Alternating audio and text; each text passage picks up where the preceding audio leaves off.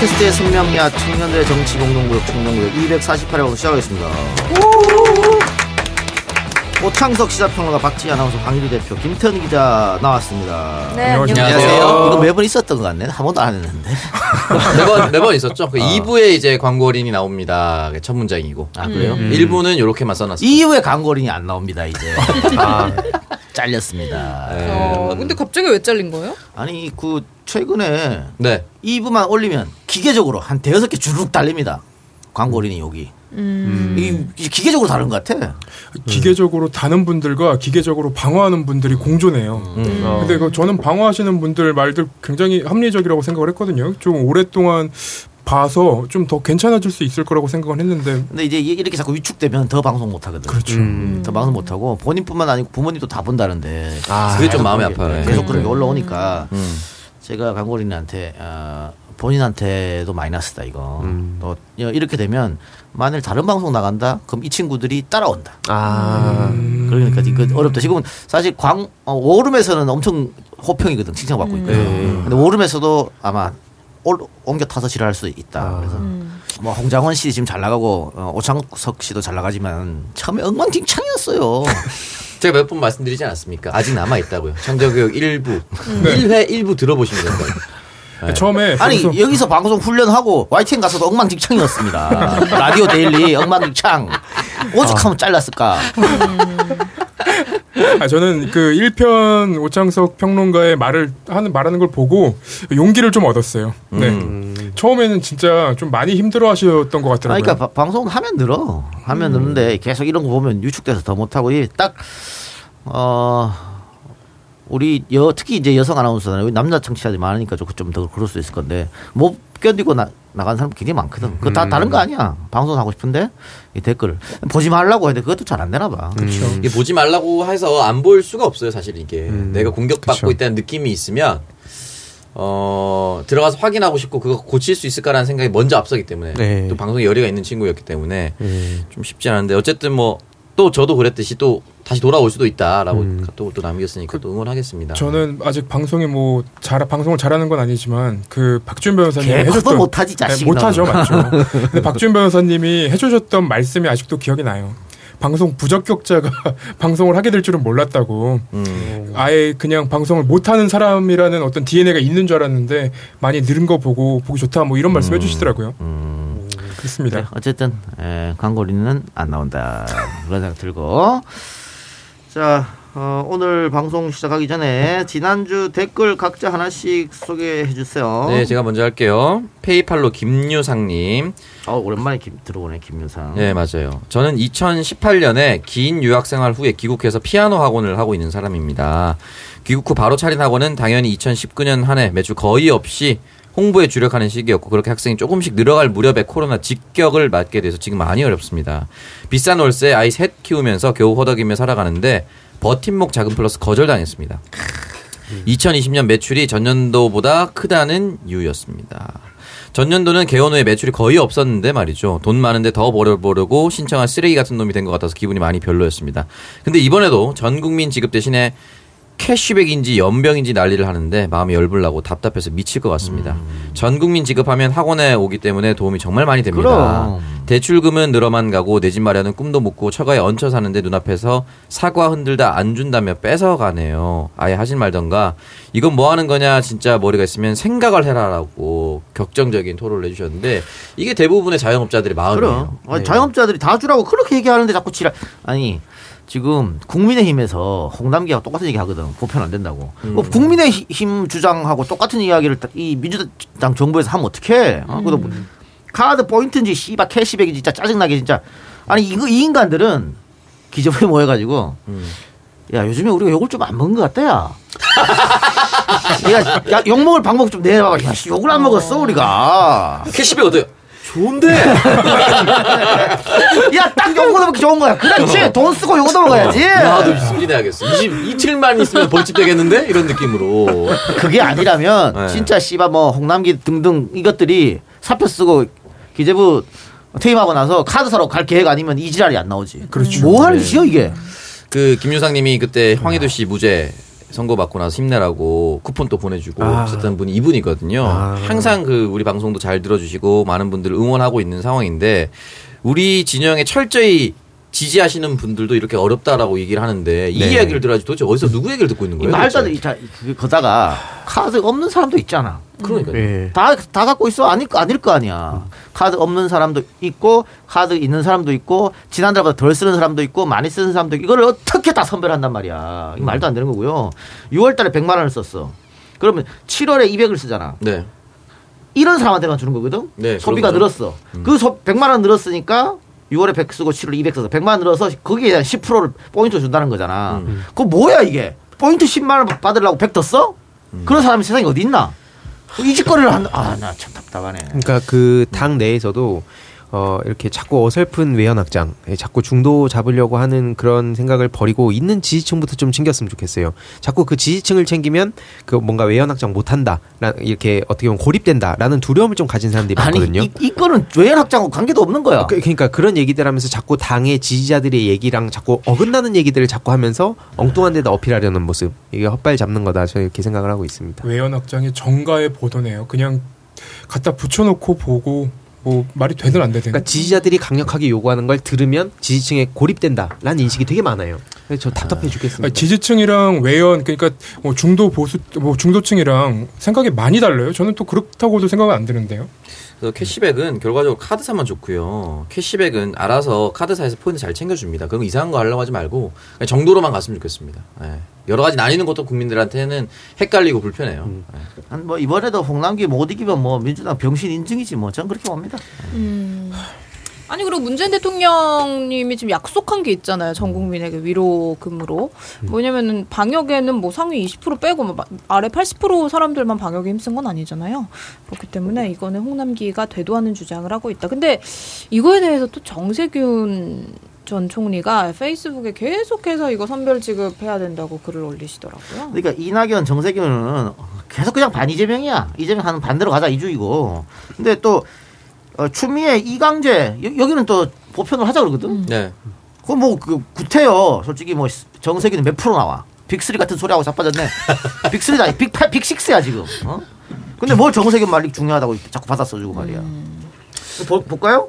이재명, 이낙연, 추미애, 박용진, 박용진, 정세균, 빠- 빅5지. 음. 어, 잘, 잘하면 컷오프 될 거다, 이 정세균.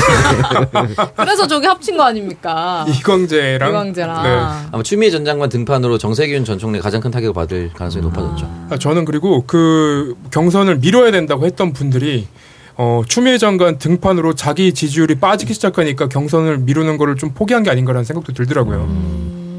뭐 경선은 뭐 당연히 이렇게 결, 결정 나는 거니까 이제 좀 마음이 급해졌죠. 그래서 어, 이강재하고 정세균이 단일하는데 정세균이 한 달 전부터 이강재 쫄랐대. 하자고? 어. 자기는 확실히 이길 거라 생각했나 보네. 아. 한달 전부터 나는 너 먹고 시작하겠다는 걸 이제 그러면은 보신 거뭐 아니야. 저기 민정수석이나 뭐 국무총리 이런 거 시켜주는 거예요? 모르지 뭐. 내가 되면 너 그거 시켜줄게. 안될 거니까 뭐.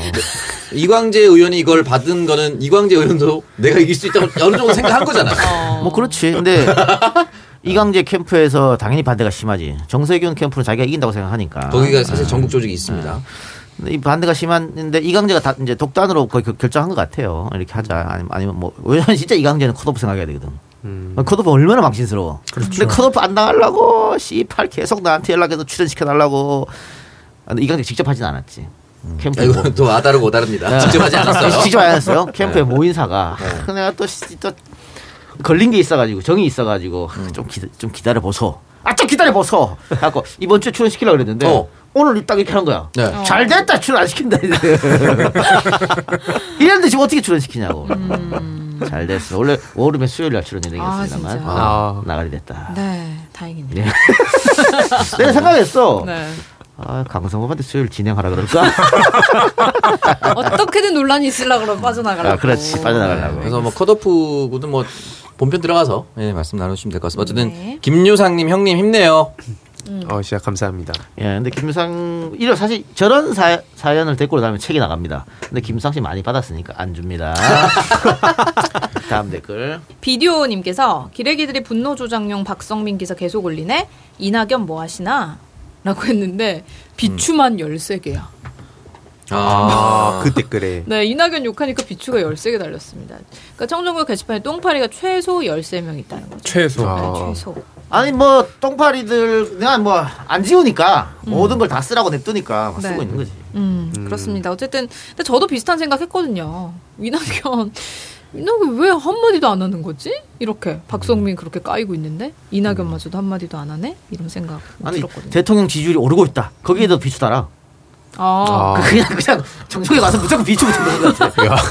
이게 그냥 비추 비추충이라고 해야겠네요. 비추충. 어, 근데 이낙연 당 대표 아, 이게 이제 되게 쓸데없는 얘기인데 그냥 네. 기계적으로 진짜 와서 하는 사람들이 있어요. 그 M장기에게 수혜복구라는 프로그램 하는데 음. 수혜복구 다 망해라 하는데 비추 눌러놨어. 아, 기계적으로 그런, 그런 생각을 하면 좋아요 눌러야 될 거 아니야. 밀러 오던 애들이 비추를 누르면 거기는 자기 의지대로 하려면 좋아요 눌러야 될 거 아니야. 거기도 비추가 눌러져 있어. 아. 그 예전에 그냥 기계야 진짜. 습관이구나. 국민의힘에 네. 누구였지? 자기 당 의원이 낸 법안에도 반대 눌렀잖아. 아, 그 뭐였지? 기억나. 그거 반대 아니고! 왼쪽에서 반대 아니고! 자동 눌러야 돼.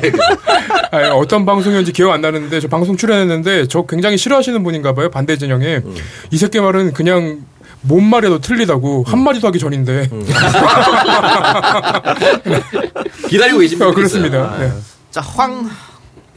네, 이빨 요정님인데요. 황희도는 철구랑 친한가 봐요. 툭하면 철구형 철구형 그러는데 오늘도 뉴스에 언급됐군요. 코트가 철구랑 안마방 등 성매매 업소 다녔다고 그 전에도 여러 가지 논란 일으켰는데 불쾌한 그림 안, 그 이름 안 들었으면 좋겠네요 하면서 대댓글에 유정호랑 더 친하죠. 화장품도 같이 팔아주던 사이다 했는데 유정호 씨에 대해서 지금 제가 욕을 많이 먹고 있어요. 그 국민의힘 쪽에서도 그렇고 돈 빌려줬지 유정한테. 어, 저돈 빌려줬었는데 못 받았지. 그러니까 거, 저는 그렇게 피해가 크진 않아요. 어쨌든 못 받았잖아. 근데 제가 그 피, 아니, 전 거의 다 받았다 볼 수 있는데 제가 큰 피해를 입는 게 뭐냐면 거의 다 받았다고 볼 수 있는 거 같이 단체를 하다 보니까 이게 같이 엮여가지고 어디까지 가냐면 뭐이 감성팔이 한다 좌파는 감성팔이다 여기까지 가는 거예요. 그러니까 제가 이 많은 사람들을 만나고 그 사람들이 뭐 하나하나 제가 다 감시할 수도 있는 것도 아니고 이들이 뭐 어떤 일 하는지 제가 알 수가 없는데 그 점에 대해서 어쨌든 제가 사과를 하기도 했고 철구 씨에 대해서 계속 얘기하는 건 철구 형으로부터 시작해서 아프리카 TV 1인 방송 이런 걸 보면서 좀 주위 게이머들의 정서라든지 이런 걸 또 전해드리는 것도 필요하다 생각이 들었고 이게 단순히 이들을 싸잡아서 욕하는 걸로 이 청소년들 청년들한테 설득할 수가 없기 때문에 이들이 어떤 생각을 갖고 있는지를 민주진영 그 기성세대 분들한테도 또 전하는 게 되게 중요하다고 생각을 해서 계속 언급하는 겁니다. 뭐 에, 불변의 진리가 있죠. 아도의 끝은 존망이다. 네? 아도, 아도 치는 게 좋은 게 아니야. 그런 생각 들고 어 댓글 얘기 나왔으니까 FM 코리아에서 요즘에 어 이동형 TV를 주시하고 있잖아요. 와서 많이 보고 있는데 EJ에서 내가 어, 원희룡이랑 이준석 얘기하면서 원희룡이가 이준석 응? 제주도 오는 거 아, 네. 반기하면서 격하게 반겼죠. 어, 형이라고 부르라고 그래서 불렀을, 불렀을 거라면서 음. 밤에 이것들 룸빵 간 거 아니야? 그랬거든. 그 단어에 꽂혀가지고 이 새끼들이 네. 조중동에 제보하고 국민의힘에 제보하고 뭐 사방팔방 다 제보했어. 음. 이, 어, 이렇게 뭐 방송에 이렇게 이런 말 해도 되냐고 막 왜? 그게 뭐이 새끼야? 그게 왜? 그 단어가 왜? 음. 그 이제 일베 내가 일베한다 말 못하잖아. 네. 사회적 낙인이 찍혀버렸잖아. 그러다 보니까 이제 FM 코리아나 이렇게 좀 세, 세탁한 것 같아. FM 한다 그러면 그건 뭐 예전 네. 일베처럼 그렇게 안, 낙인 안 찍히니까. 그쵸. 그런 인간들이 많이 가지 않았어. 축구 사이트라고 보통 이렇게 하니까 어. 그러면서 뭐 그래서 이 제보하면서 이동에 밥줄을 끊어낸다고 라디오 밥줄을. 음. 그내 밥줄에 라디오는 100분의 1도 안 되는데 그거 끊어야 뭐 하냐? 아무 소용없다 그 끊어봐야. 근데 그렇게 제보를 해서 건물이라도 그냥 진짜 건물에 불을 지면 되지 않을까? 아니 진짜 그거 자체가 너무 웃긴 말이었는데 사실 그뭐 룸빵 같다 그거는 완전히 그냥 지나가듯 한 말이잖아요. 그러니까. 예. 저는 얼마나 트집 잡을 게 없으면 그런 걸 가지고 그 아유. 매일같이 그쪽 그 커뮤니티를 쫙 보거든요. 계속해서 보는데 이 작가님 얘기가 계속 나오는 거예요. 음. 거기서 보니까 되게 반갑더라고요. 또 어. 아니 근데 얘네들이 이제 욕하면서 음. 즐기게 됩니다. 다음 네. 단계는 재밌거든. 예 맞아요. 팬들이 생겼어요. 좀 일부 고정 팬이 생겼어요. 그러다가 넘어옵니다. 하나씩 가져오고 있는 것 같아요. 이 자식들 내가 박지훈도 땡긴 사람이야. 종, 종편에서 박지훈이가 박근혜를 얼마나 빨았는데 그걸 내가 땡겨왔어. 이. 네. 커뮤니티 열심히 가져와야 되고요. 보배드림에서 황희도 씨가 저보다 키 크다고 그 댓글 쓴 거 내가 잘 봤습니다. 제보가 너무 많이 들어왔어. 황희도 씨가 자기 이름으로 보배드림에 글 썼는데 아. 댓글에 논쟁이 붙었나 봐요. 그러면 키는 누가 큽니까? 내가 더 큽니다라고 썼다. 거기에 청정구역 애청자들 되게 많으신 거예요. 제가 최근에 글을 남기게 됐는데 거기에 어떤 분이 오창석하고 누가 더 크, 크냐고. 제가 좀더 그게 이렇게 논쟁 붙을 사안이냐? 그래. 김태현 씨. 네, 저는 22 소울 22살 이 댓글인데요. 30 아, 35세 남자이고 취업 및 고시 준비만으로 7년 까먹었다. 1차 합격, 2차 불합격 이걸 7년 하면서 취업하고 작은 내 방에서 자존감 낮아지면서 또래들은 다르, 다들 사람 굿이라고 사는데 난 왜 이럴까 합니다. 이번 청와대 1급 비서관도 분명 이유가 있겠지만 볼 때마다 한숨만 나오네요. 단지 페미니즘뿐만은 아니겠죠. 라는 이제 글을 그, 써주셨어요. 근데 이 댓글에 있는 분들이 분들이 아니죠. 몇몇 분이 어, 굉장히 좀 불편한 댓글을 달더라고요. 그러니까 무슨 고시를 준비한지는 모르겠지만 7년간 고시 시험 보다가 계속 떨어지고 취업 못한 건 본인 실력 부족이다.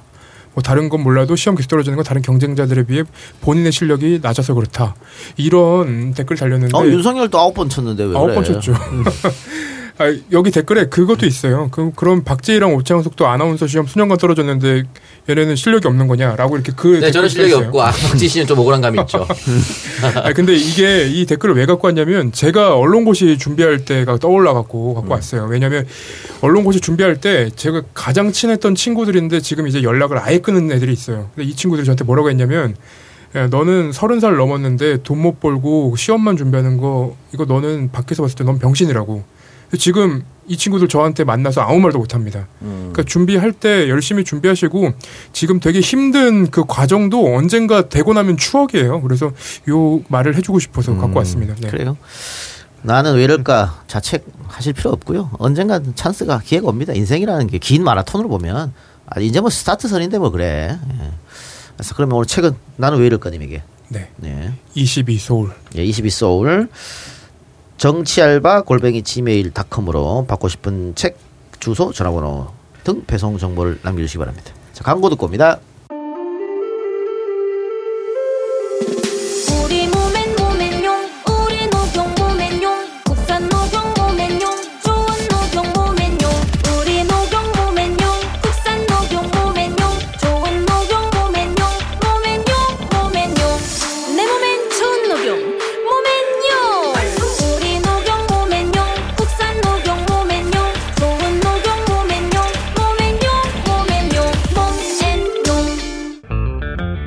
장원 오빠 멋있어 보이더라. 옆에 가면 좋은 향이 나는데 너무 끌려. 그치 그치. 음. 내가 좋아하는 명품 향수 쓰는 것 같더라고. 역시 남자는 향기가 중요해. 형, 형이 쓰는 향수 뭐예요? 비싼 거예요? 아니, 룩백 쓰는데? 고가의 명품 향수를 합리적인 가격에 즐길 수 있는 룩백 perfume mist. 잘 나가는 명품 향을 한 번에 즐길 수 있어. 2 플러스 1 행사 중이라 더 저렴해. 아, 룩백. 이성을 뒤돌아보게 하는 매력적인 향기. 드라마틱한 명품 제형 퍼퓸 미스트 룩백. 검색창에 룩백을 검색하세요. 안녕하세요, 여러분. 손문선입니다. 제가 매일 아침 먹는 게 있는데요. 일어나자마자 뭘 먹어요? 그럼요. 아침에 마시는 은하수 사과즙 한 잔. 아침 사과는 금사과. 모르세요? 사과즙엔 설탕이 많이 들어간다던데. 음, 아니에요. 물 한 방울도 넣지 않은 100% 순수 사과즙. 은하수 사과즙이라고요. 문선 씨, 외출하면서 뭘 이렇게 많이 챙겨요? 아, 이거 오늘 제가 만나는 사람들 주려고요. 은하수 사과즙이랑 석류즙, 블루베리즙. 맛있고 몸에 좋은 건 나눠 먹어야죠. 제 사회생활 비결이랄까요? 소백산 국립공원 청정지대에서 생산된 농특산물들을 영주 은하수 사과에서 만나보세요. 어, 엄마. 내가 보내준 사과 어디서 샀냐고? 아, 그거. 포털에서 영주 은하수 사과를 검색하세요. 네, 이번 광고는 내 몸엔 좋은 녹용 모멘용입니다. 녹용은 예로부터 산삼과 더불어서 중요한 건강식품으로 인정돼 왔는데요. 우리나라 천혜의 환경은 일교차가 크고 사계절이 뚜렷해서 좋은 녹용을 만들어내는 원천이 됩니다. 자, 모멘용 바이오의 대표 브랜드 모멘용은 녹용의 과학적인 연구, 철저한 원산지 관리, 또 위생적인 가공으로 안전하고 믿을 수 있는 프리미엄 국산 녹용 브랜드입니다. 녹용 소재 산업의 혁신적 글로벌 리더 모멘용 바이오는 농림축산식품부, 충청북도, 또 청주시의 지원으로 설립이 됐고요. 최고의 국산 녹용 공급을 위해 최선을 다하고 있습니다. 몸에 좋은 국산 녹용으로 만든 다양한 제품을 만날 수 있는 모멘용에 많은 관심 부탁드립니다. 검색창에서 모멘용을 찾아주시거나 www www.momnyong.com으로 들어오시면 구입하실 수가 있습니다. 네, 아, 모멘용 홈페이지에 들어가 보시면 여러분 연령대 그리고 성별별로 또 드실 수 있는 녹용 제품 다양하게 즐기실 수가 있고요.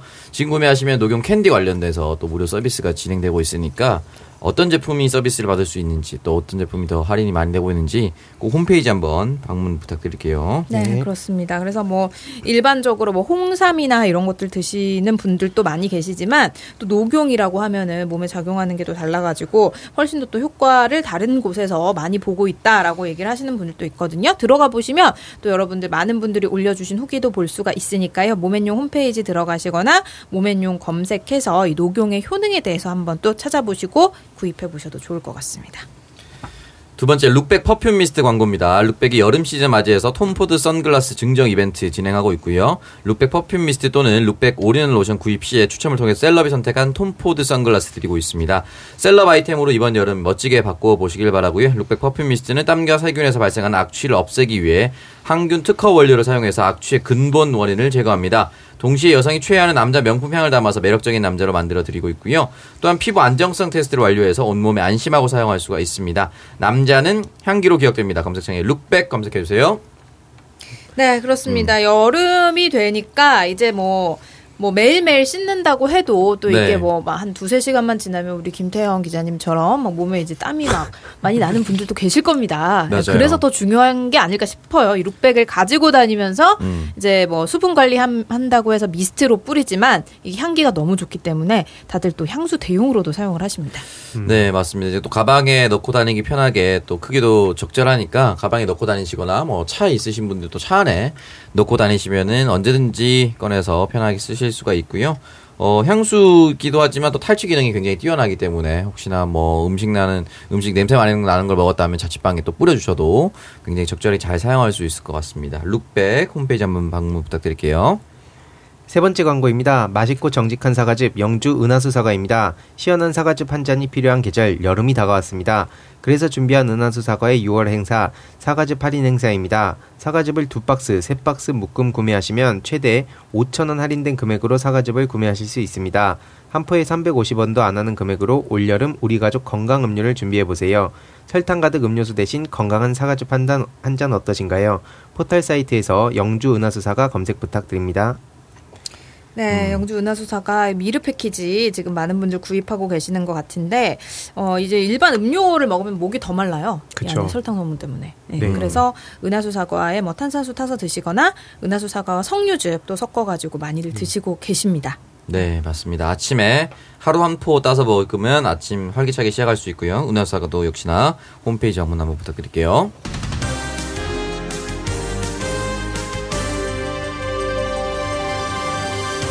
네, 어, 반부패 비서관 김기표 사직서 냈고 뭐 즉각 수리, 뭐 사실상 경질이라고 봐야죠. 형 봐야 봐야 되는데 이건 뭐 변명 여지가 없습니다. 사실은 변명 여지가 없고 지금 음, 부동산 때문에 민심이 이렇게 악화된 거잖아요. 예. 그리고 LH 건 때문에 선거에 진 거고 아, 다음 선거도 부동산 때문에 좀 힘들 것 같다 대통령 선거도 그런 이야기가 나오고 있는 이 시점에 다른 것도 아니고 반부패 비서관을 어 자료 안 뒤벼봤어? 이거는 청와대가 할 말이 없어요. 그래서 욕 요거도 뭐 욕 얻어먹어도 싼 이게. 주말에 제가 채널A 출연하면서 이게 올라온 거예요. 딱 이런 거 올라오면은 일단 입에서 씨발 한번 나오고 시랍니다. 이거 이거 어떻게 실드해 이거를? 그렇죠. 그리고 내가 찾아봤어요. 그래서 그 부산에 이제 에, 그 은행 다니는 친구들이 많아서 연락을 해봤습니다.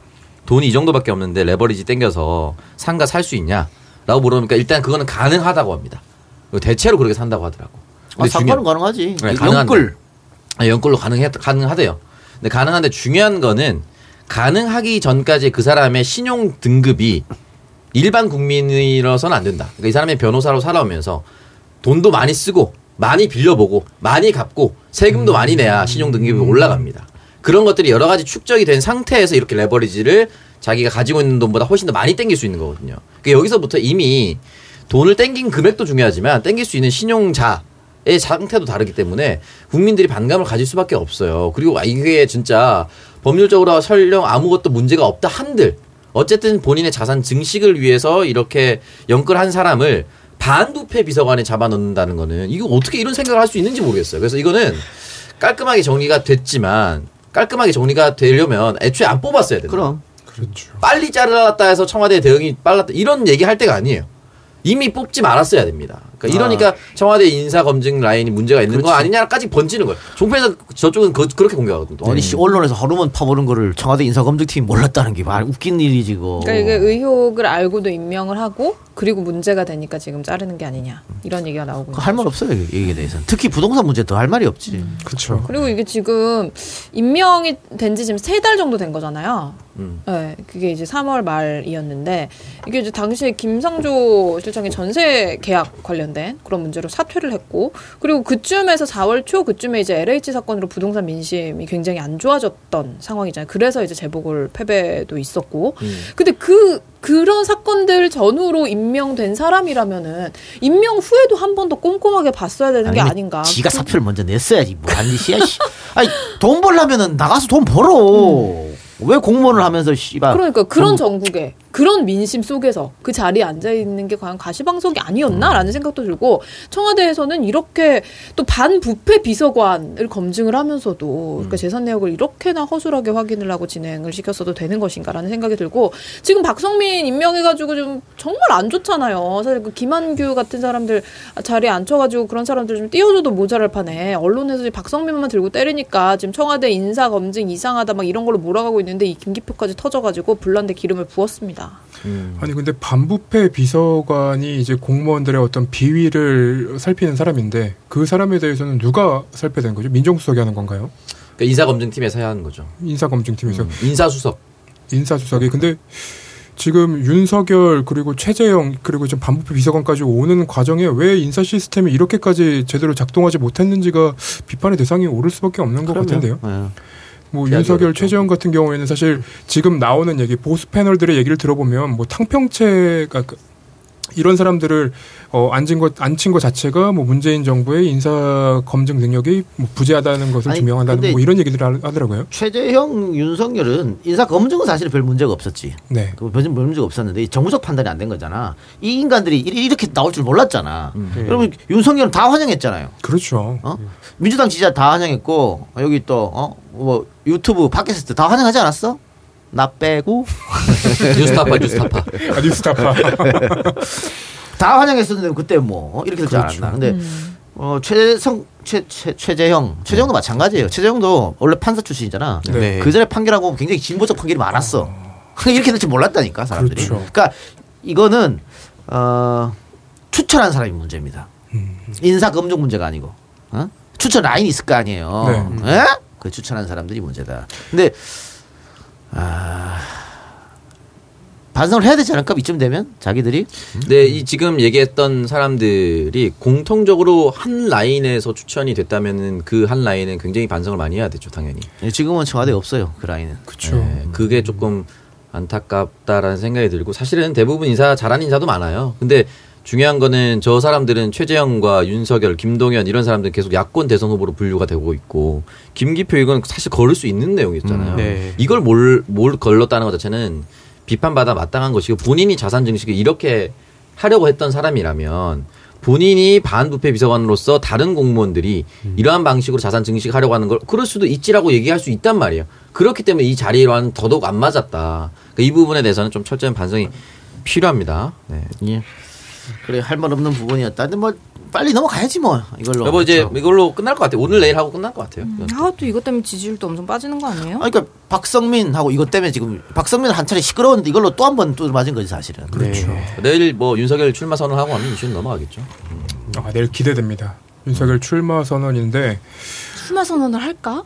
아, 출마 선언도 다른 사람 시키는 거 아니에요?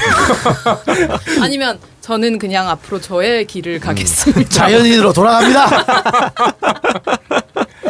아니 거기는 지금 공보 라인 자체도 굉장히 문제인 것 같아요. 그러니까 어, 기자들한테 풀을 했는데 풀 내용이 금방 금방 번복이 되니까 기자들한테도 이제 어, 좀 이의 제기가 나오기 시작했어요. 생각보다 빨리 나오기 시작했다. 저는 그렇게 생각을 하거든요. 뭐 윤석열 전 총장이 이제 사실 뭐 모르겠어요. 이 사람의 전원 정치가 어디까지 먹힐지. 그 이제는 전원 정치가 불가능한 거 아닌가. 이젠 불가능하죠. 네. 내일 되면은 내일 기자회견 좀 기대되긴 한데 어쨌든 지금 전현직 국민의힘 보좌관들을 채용했다더라고. 네. 그거는 이제 정무 라인이 부족하다는 걸 인식했겠지. 만약에 기자 김태현 기자라면 어떤 질문을 할것 같아요? 현장에서. 어, 그 검사 술 접대 검사 사과 언제 할 거냐. 어. 네. 그거는 제일 먼저 물어보고 싶고 음, 정말로 장모님은 10원 한 장 피해 준 적 없습니까? 음. 양정철한테 충성맹세 했습니까? 주진우랑 친합니까? 아 그날 평화나무 권지현 기자가 출동한다니까. 아 진짜요? 어. 야 들어 센 신청된 질문이 거- 날라가겠네요. 신청된 건가요? 들어갈 수 있는 건가요? 그냥 가는 거지 뭐 그래. 씨. 아니 그그 장소를 막아놓고 기자들 숫자를 제한을 했어요. 어. 그래서 지금 저는 그냥 간다 이렇게 의심하는 게 기자들한테 지금 질문 순서도 정해주고 혹시 질문지를 주는 거 아닌가? 약간 요런 의심을 좀 하고 있는데 현장에 가는 기자들이 있으니까 걔네들한테 좀 자료를 받아볼 예정입니다. 그 약간 탄핵 국면에 박근혜가 네. 청와대에 불러서 기자들 간담회 한 것처럼 그따위로 하는 거 아니야? 알고 보면. 설마 그렇게 하진 않겠죠. 카메라가 다 있는데. 요즘 시대가 어느 때인데. 아, 그리고 15분 정도 그냥 연설문을 읽겠대요. 근데 연설문 읽고 그 진짜 그냥 들어가는 거 아닌가 싶기도 하고요. 아 그럼 요거도 처먹지 그러면. 그렇죠. 아니 뭐 문답한다 그랬잖아요. 자기가 40분 정도 문답한다고 했는데 네. 그 문답을 본인이 할 건지는 밝히지 않았습니다. 문답이 제일 중요할 것 같고 네. 대한민국 최근 10년 20년 사에서 연설로서 그 사람이 다시 한 번 더 크게 조명받은 거 별로 없습니다. 연설 어차피 써주는 거고 그 전까지는 연설 직접 쓰고 있어 이렇게 나오고 그럼 직접 쓰지 뭐 누가 누가 쓰는데 아주 아주 대단한 걸 혼자 열심히 한다. 그러니까 이거 이걸로 가지고 어쨌든 내일이면 모든 게 많은 게 결정이 될 겁니다. 그리고 기자들이 따라가면서 불편한 질문을 던졌을 때 혹시나 눈빛 변화가 생기는지 아. 그런 거 기가 막히게 사진 기자들이 잡아내거든요. 포착하죠. 그 속으로 재구속. 아니 그 더 팩트가 파파라치처럼 쫓아다녀요 요즘. 그래서 어. 그 이제 연설하는 그 장소에 찾아왔던 거, 사전 답사 왔던 것도 찍었고 어제는 천안함 모자를 쓰고 돌아다니는 걸또 찍었더라고요. 근데 저는 그 옆에 있는 남자가 너무 궁금해요. 왜냐면 체형이랑 그냥 모자이크 처리가 돼 있는데 얼굴이 네. 굉장히 윤석열 전 총장이랑 비슷해 보입니다. 어. 아 그리고 윤석열 전 총장의 아버지가 그그 대관한 그 뭐랬죠? 윤봉길? 윤봉길 네, 네. 윤봉길. 네, 거기에 이사로 등록이 돼 있더라고요. 그, 그 부분도 좀 어. 비판이 나오는 것 같습니다. 음, 예 그리고 7월 1일 날은 이제 이재명 지사가 음. 선언하는데 뭐 될 수 있으면 늦게 하겠다 했는데 한번 늦, 늦지 뭐.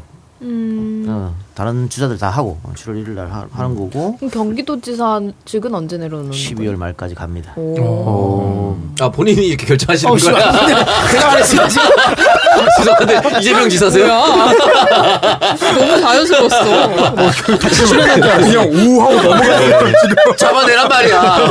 다 맞다고 이제. 어, 이 신, 신뢰감은 뭐지? 어, 신뢰감이. 아, 네. 예. 그, 어, 대선 90일 전까지 가, 갖고 있을 수 있거든요. 그게 이제 공직선거법상 관련된 거기 3월 때문에. 달이죠? 네. 10월 달까지 갖고, 가, 갖고 가는 게 정부적으로 낫다라고 저는 판단합니다. 그래서 경기도에서 올해 안에 보- 행정력으로 보여줄 수 있는 건 다 보여주겠다. 그렇지. 당연한 거 아닙니까? 아, 근데 그게 경기도의 그 행정력을 또 이제 운영을 하는 거라 그럼. 민주당에서 만약에 후보가 되면 민주당 중심에서 또 그 180석으로 어떤 정책을 입법할 것인지 이런 것도 같이 해야 되는 거예요. 같이 해야죠. 그거 할 수 있어요. 뭐, 차 타고 부산 가면서 경기도 사무 사인 해주면 돼.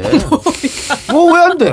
얼마든지 가능합니다. 언택트 시대. 양쪽에 떡, 다, 떡을 다 들고 있는 거야. 이제 막 신천지도 잡고 막. 아, 이 방식이 어쨌든 그동안 대선 후보가 택했던 방식이 아니기 때문에 어떤 결과가 가져갈지 모르겠지만 이 투트랙 방식은 매우 좋다고 아, 봅니다. 나쁘지 않지. 음. 경기도에서 행정력을 동원해서 할 수 있는 것들을 보여주고 그럼. 이게 잘 된다고 하면은 법으로 제정을 해서 전 국민이 효용 볼 수 있는 그걸 이제 연말까지 끌어간다면은 훨씬 더 유리하지 않을까라는 생각이 좀 듭니다. 네. 어, 대변인 이동영, 부대변인 오창석. 다시 말씀드리면 저는 강상국 마이엠카에 나의 삶이 달려있기 때문에 이 차량 할부가 끝나기 전까지 그 어떤 것도 하지 않습니다. 네. 60개월입니다. 네, 온라인으로 한대요. 음. 어, 예, 그쵸. 음, 그러니까 좀 차별하지. 근데 1위 후보니까 가능한 겁니다. 음. 2, 3위 후보 같으면 뒤에 막 박용진 막 40명 세웠잖아. 막 이렇게 자 와 그러면 한 100명 쓸 거 아니야. 근데 사실은 그런 안 가고 싶었을 것 같은데. 그런 거 안 한다. 1위니까 그런 거 안 하고 음. 아, 언택트 시대이기 때문에 간소하게 네. 그냥 온라인으로 짧게 혼자 나와서 예, 연설문 쓰- 미리 준비한 거 읽고 끝 이렇게 간단하게 어. 그리고 바로 이제 안동으로 내려간다. 안동이요? 음. 어, 그러니까 민주당 대선 주자인데 고향이 TK야. 이거는 플러스지 이재명한테는. 그걸 이제 사람들한테 확인시키는 거야. 내 고향이 여러분 TK예요. 이렇게. 그 다음에 거기서 하룻밤 자고 그 다음 어디로 가냐? 호남으로 가지. 아, 음. 김대중 뭐 생가 뭐 하여튼 그런 그런 식으로. 이거 다 계획에 다 있는 겁니다. 그런 거 아니겠어요? 정치인 행보는 다 항상 전략적이어야 하기 때문에 음. 예. 근데 뭐 처음에 29일 날 맞불을 놓자 뭐 이런 얘기도 있었던 것 같아요. 아 그러면 상쇄되잖아. 어, 아 그리고 이, 따로 따로 해야지. 29일은 그 날이 좋은 날이 아니기 때문에. 그러니까 네. 에휴, 그런 아이디어를 누가 내는지 모르겠는데 참나 참 짜증나다. 그럼 기자들한테도 욕을 먹어. 뭐래 씨발 그럼 우리 어떻게 나눠? 이런다고. 어? 음. 바보 같은 생각이에요. 그거는. 그리고 그게 그렇게 하면은 뭐 어? 예를 들어서 뭐 윤석열을 하한테 지지율이 많이 뒤처지면 그런 작전 한번 해볼만 합니다만 둘이 삐까삐까한데 뭐하러 그런 작전을 해? 여유 있게. 오히려 지금 가, 가슴 타고 좀 쫓기는 거는 윤석열이잖아. 그쵸. 계속 1위, 하, 1위 하다 지금 지지율 좀 빠졌기 예. 때문에. 그러니까 그럴 필요가 없어요. 실 1위를 하는 게 맞아요. 아 그럼 안동 가서 뭐 임청각 이런 데도 가고 그런 겁니까? 그런 거는 모르겠습니다. 근데 뭐 이제 어, 인터넷에서 핫한 슬로건 이미 지지자들이 만들어줬어 슬로건을 뭐요? 이재명은 합니다. 음. 아, 아, 괜찮은 그거는 매우 와닿네요. 괜찮은 것 같아. 딱 와닿잖아. 어 이거 이 송고모님한테 한번 검증해달라 그러면 안 됩니까? 어. 뭐뭐새 시대 새 건설 뭐이딱 집어쳐 이재명은 합니다. 네. 아 그리고 지금까지 보여준 행보랑도 맞고. 이재명은 이동영과 함께 합니다. 뭐 이런 거 생략된 거 아닙니까 중간에? 이재명은 두테르테 같이 합니다. 뭐 밀건 다 뒤에서 밀어버립니다. 합니다. 이동영과 어. 합니다. 확실히 아, 그 어디까지 가는? 같이 한다. 이상한 생각하신 거예요? 어, 김진우 기자 아. 쓰레기네. 그렇게 해서 상대로. 이재명 기자님께 코어업을 아니, 확실한 그 강점이 저는 그 빠른 피드백과 효능감인 것 같아요. 근데 특히 이 빠른 피드백이라는 게 그러니까 빠르다고만 중요한 게 아니라 어떤 성과랑 그런 안정감도 같이 가는 후보라고 생각해서 전 되게 든든하다는 생각이 많이 들고 특히 요즘 시대에 그 되게 잘 맞는 캐릭터가 아닌가. 여러모로 지금 답답해하는 시민들 사이에서는 이재명이라는 그 캐릭터가 단순히 지지층을 넘어서 좀 다양한 사람들이 꽤 많이 환영하는 그런 캐릭터라 생각해서 전 되게 벌써부터 기대가 됩니다. 근데 다른 캠프랑 다르게 이재명 캠프의 문제점은 하나 있습니다. 다른 캠프는 오랫동안 자기들을 정치 같이 하는 사람들을 함께 함께 하는 거잖아. 근데 이재명은 기존의 이재명 조직과 새로운 국회 조직이 한 방을 써야 돼요. 아 이게 화학적 결합이 잘 아, 안 되는 거. 시끄럽지. 어? 불협화음이 일어날 수밖에 없습니다. 예를 들면 이재명이랑 성남시부터 계속 같이 한 사람들, 성남시 경기도 계속 같이 하고 그, 팀 있을 거 아니야. 본류라고 볼수 그렇지. 근데 국회에서 이번에 들어온 사람들, 보좌관들도 많이 파견했을 거 아니야. 어. 그 사람들은 자기들이 위라고 생각해. 음. 뭐 쟤네들 뭘 알아? 쌈박질하는 거 아니에요? 그럴 가능성이 네. 농후해요. 그러면 여기 있던 애들이 뭐야 씨발 언제 언제부터 이재명을 니들이 지지했는데 이제 와서 또 이렇게 된다고. 어, 정세균한테 가! 막 이렇게. 그 조율할 사람이 필요한데 좀 걱정입니다. 근데 사실 캠프 내에서 악역을 자처해서 다 정리해줄 사람 좀 필요해요. 지금은 안 보입니다. 정리할 사람이. 이게 저도 선거했을 때 사무장 세번 맡겼거든요. 자기네들끼리 싸우고 그만두고 나간다니까 왜 싸운지도 몰라 나는 나중에. 아, 후보가 그걸 몰라요? 어 왜냐면 나는 후보 시장 가서 명함 주고 인사하고 들어오면 나 그만둔대. 그래서 왜? 아뭐 나 쉬고 싶다고 해서 왜 갑자기 쉬고 싶은데 들어올 때는 언제고. 그러니까 나중에 알고 보니까 서로 권력 권제 권- 권력 견제를 하는 거야. 아. 그안될 것 같은 나한테 밑에서 싸운다니까. 그럼. 근데 지금 이재명 지사는 어쨌든 여권에서는 될 수 있는 후보로 분류가 되고 있잖아요. 근데 동일합니다. 윤석열 캠프도 마찬가지예요.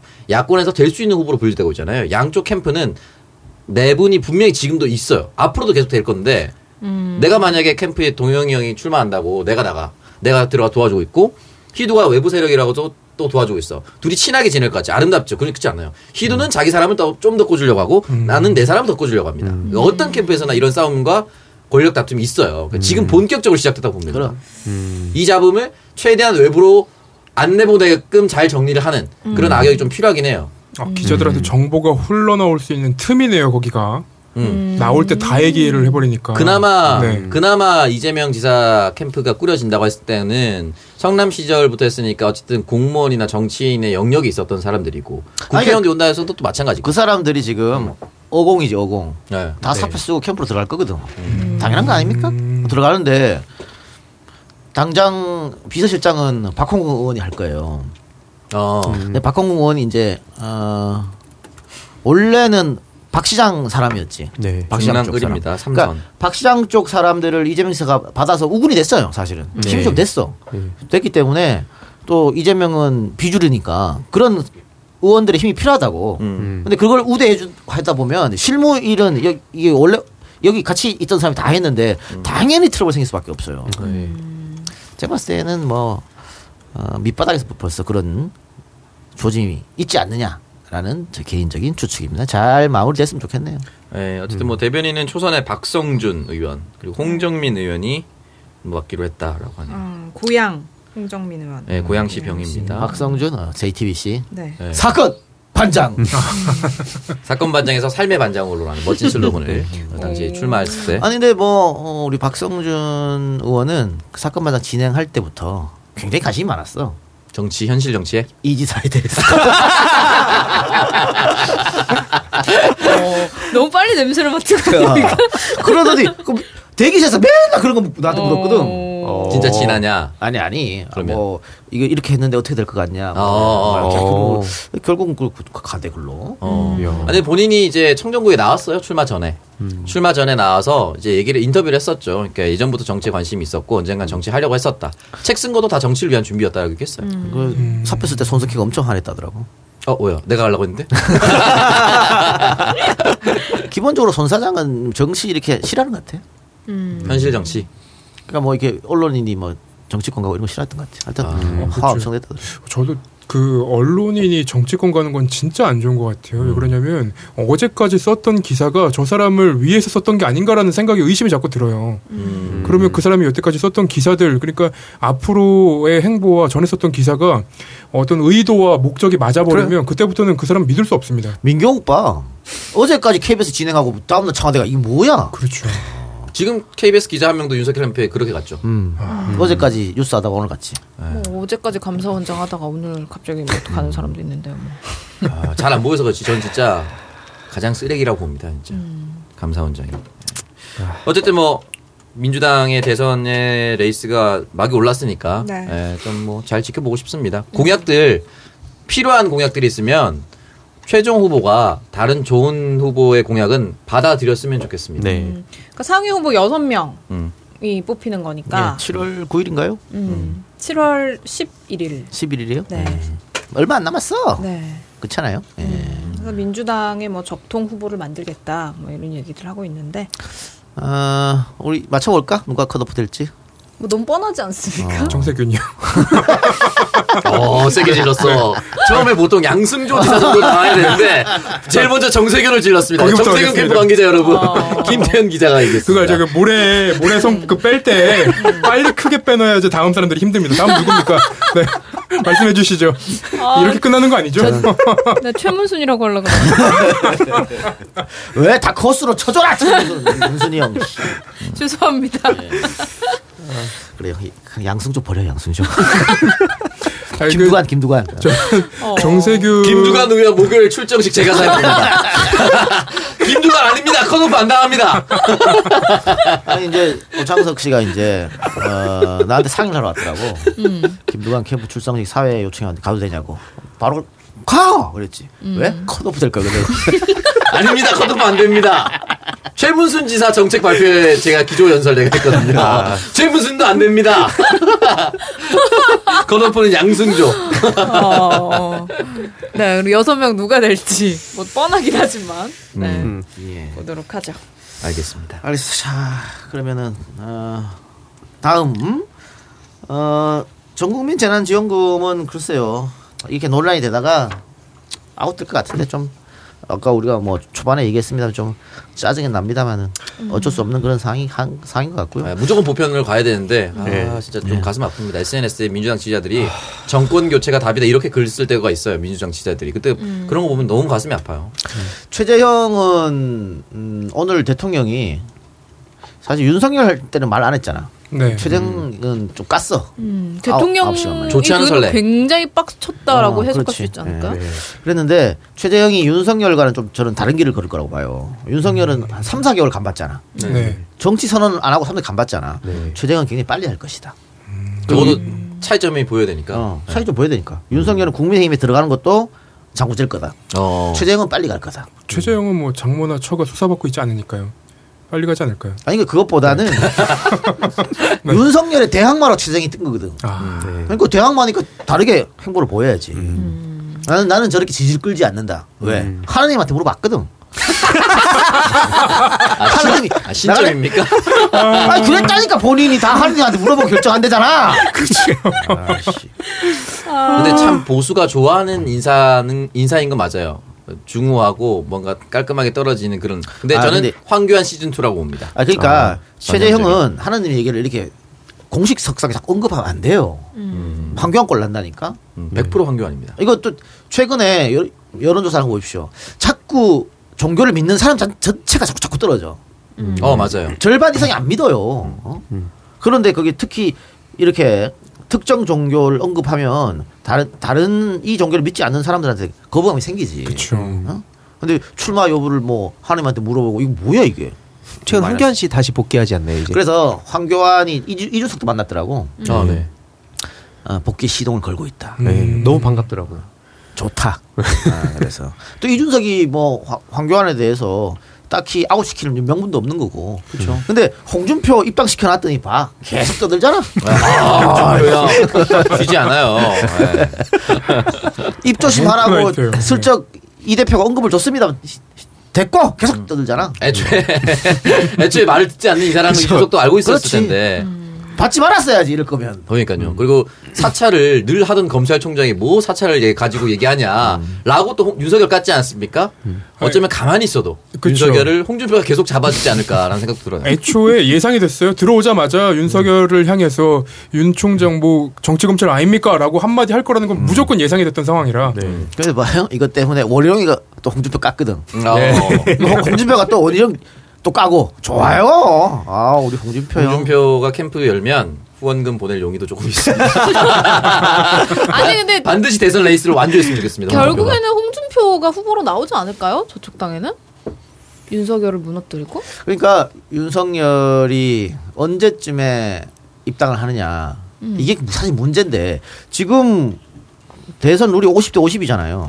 50대 50인데 당신 민심. 김 김종인이 이렇게 하면 누가 들어가냐? 음. 그리고 윤석열 안철수한테 안 들어갈 거라는 얘기잖아. 기존에 국회의원들이 더 유리하니까 50대 50으로 하면 그래서 들어가지 말아 그랬단 말이야. 네. 나중에 단일화 모양 하는 거지.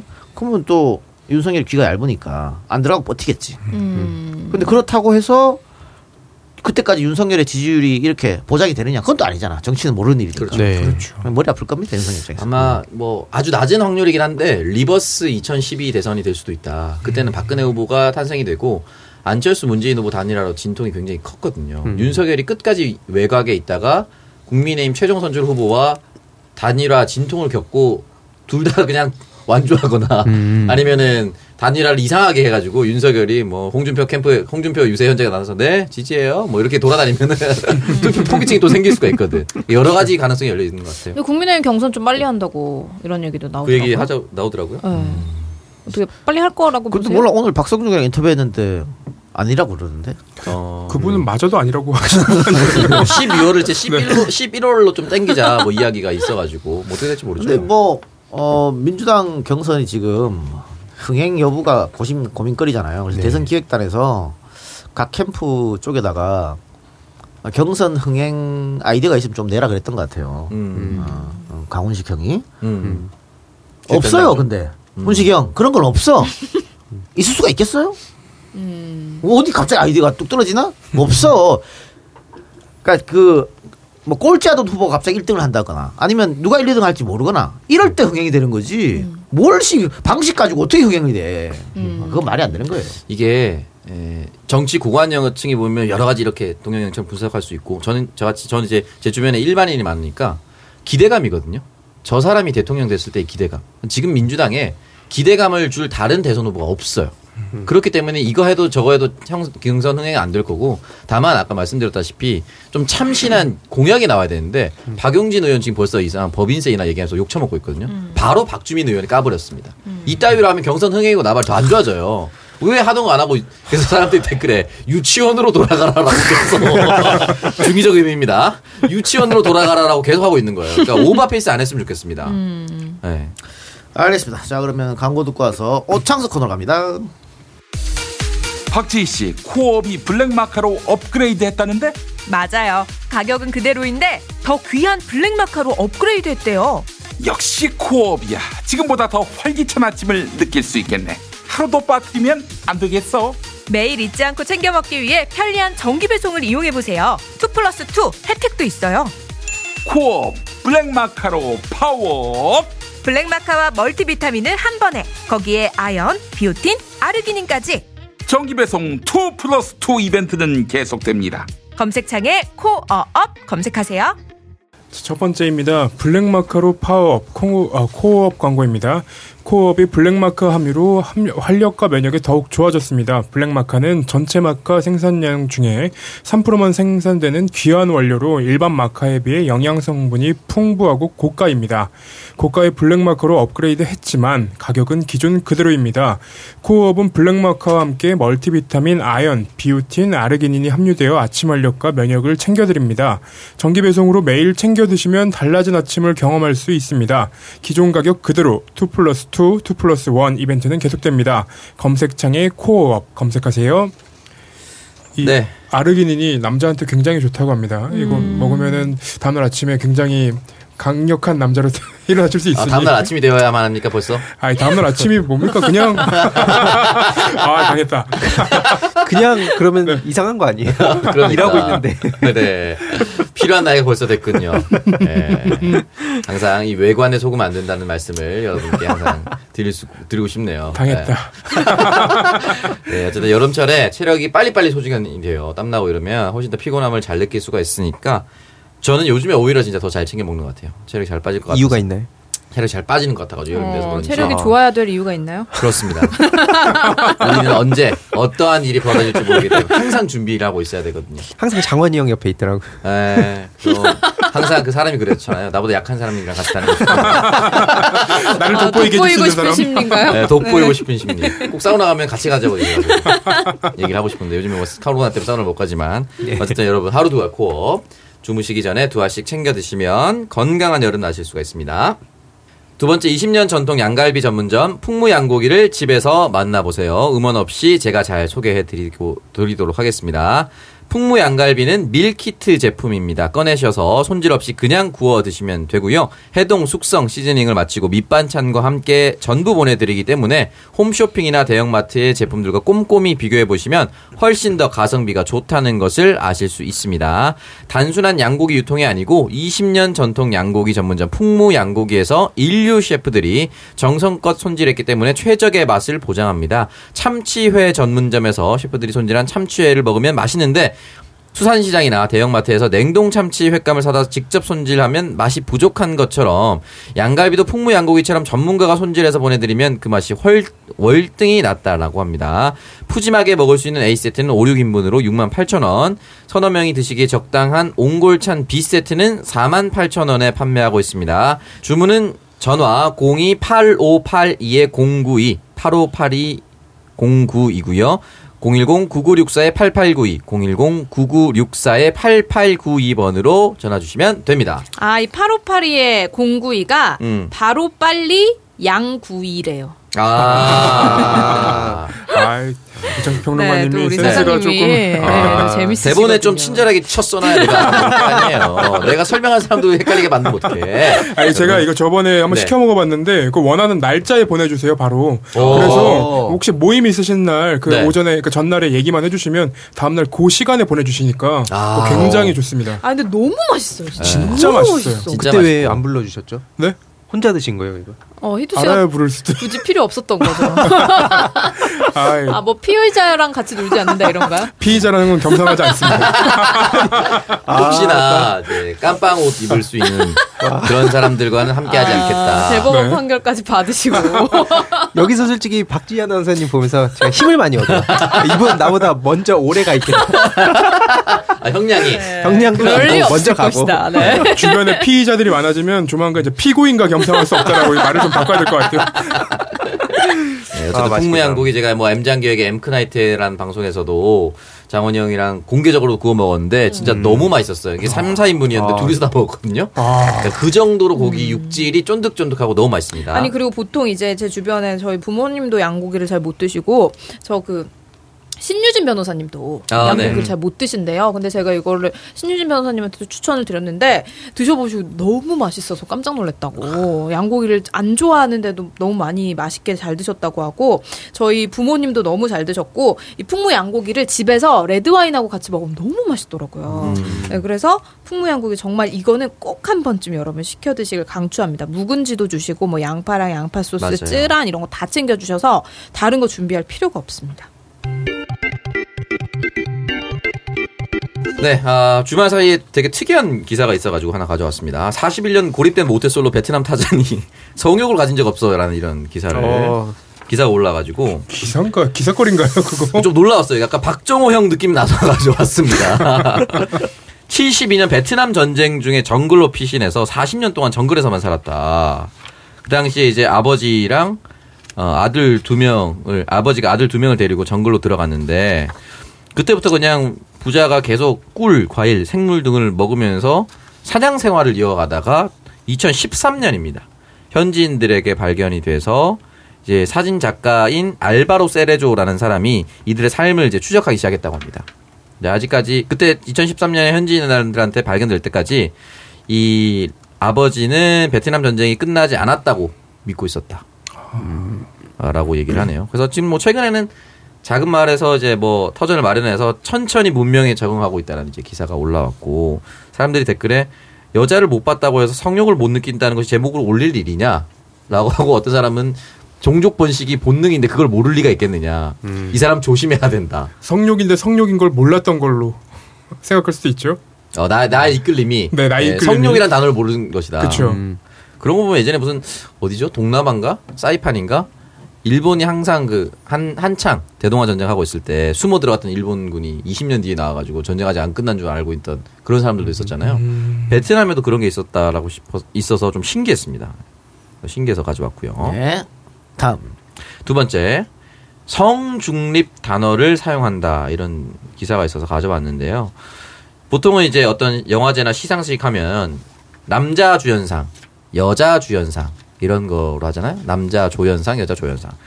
근데 이제 이렇게 태어난 성별이 아니라 자신이 성 전환을 한다든지 자신의 성 정체성을 다르게 판단하는 사람들이 있으니까 성 중립 단어를 쓰자라고 해서 남자 액터, 여자 액트리스 대신에 공연자, 퍼포머라는 표현을 쓰자. 아, 씨발 불편해. 아, 불편해, 불편해. 그래서 에미상. 어, 아, 에미상.